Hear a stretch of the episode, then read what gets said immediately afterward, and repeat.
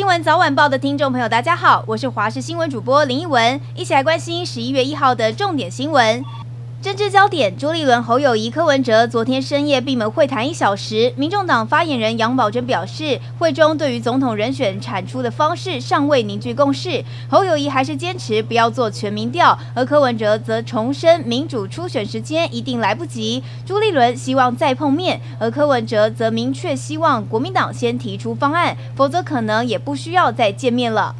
而红海创办人郭台铭独立参选总统，连署过程当中陆续传出有人给钱换连署书的案件。台北地检署昨天也查获辖区首例涉嫌人，还是竹联帮大佬，绰号钟馗的李宗奎，他现在担任中华统一促进党副主席，涉嫌用一份三百元的价格换民众的连署书，被依违反总统副总统选举罢免法，预令六十万元交保。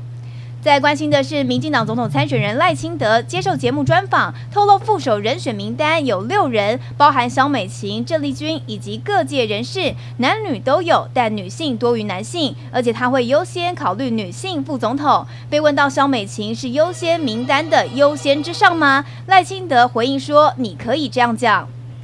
而最近早晚温差大，各大医疗院所都传出感染流感或是肺炎病例不断增加。台大儿童医院小儿科感染医师黄立明就提出警告：因感染肺炎梅浆菌而住院的病童人数持续上升，且国内现在对一线抗生素已经产生百分之六十的抗药性。若病症严重，孩童恐怕还得用上叶克膜才得以续命。提醒家长一定要多加注意。在关心是国际焦点，白宫新闻秘书表示，美国总统拜登将在十一月旧金山举行的亚太经合会领袖峰会期间会晤中国国家主席习近平，证实筹备数月的拜习会将要举行，并且表示拜登总统期待这将是一场具有建设性的会议。而白宫拒绝提供美方的议程，中国外交部也并未对白宫的说法置评。这将是拜习两人自二零二二年十一月印尼巴厘岛 G20 峰会以来来的首次谈话，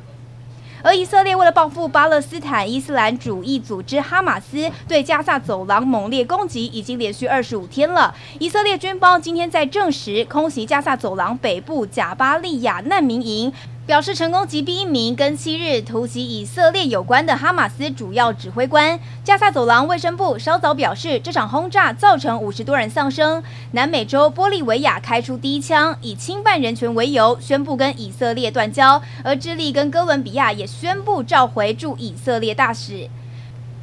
近期篮坛传出涉赌风波，球坛资深老将陈静环也卷入。稍早，他所属的台钢猎鹰球团发出声明表示，经过约谈后，陈静环认了。而台钢猎鹰球团表示，陈静环加入球团前疑似有涉赌，目前已经先请他离队，并且持续调查。如果真的有涉赌，就依签订的合约进行惩处。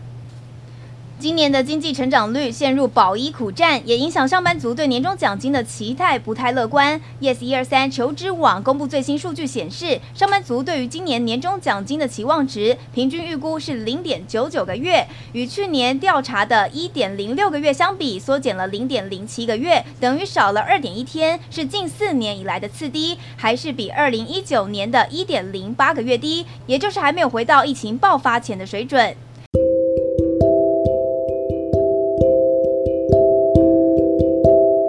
上就是这一节的新闻内容，非常感谢你的收听，我是林文，我们下次再会喽。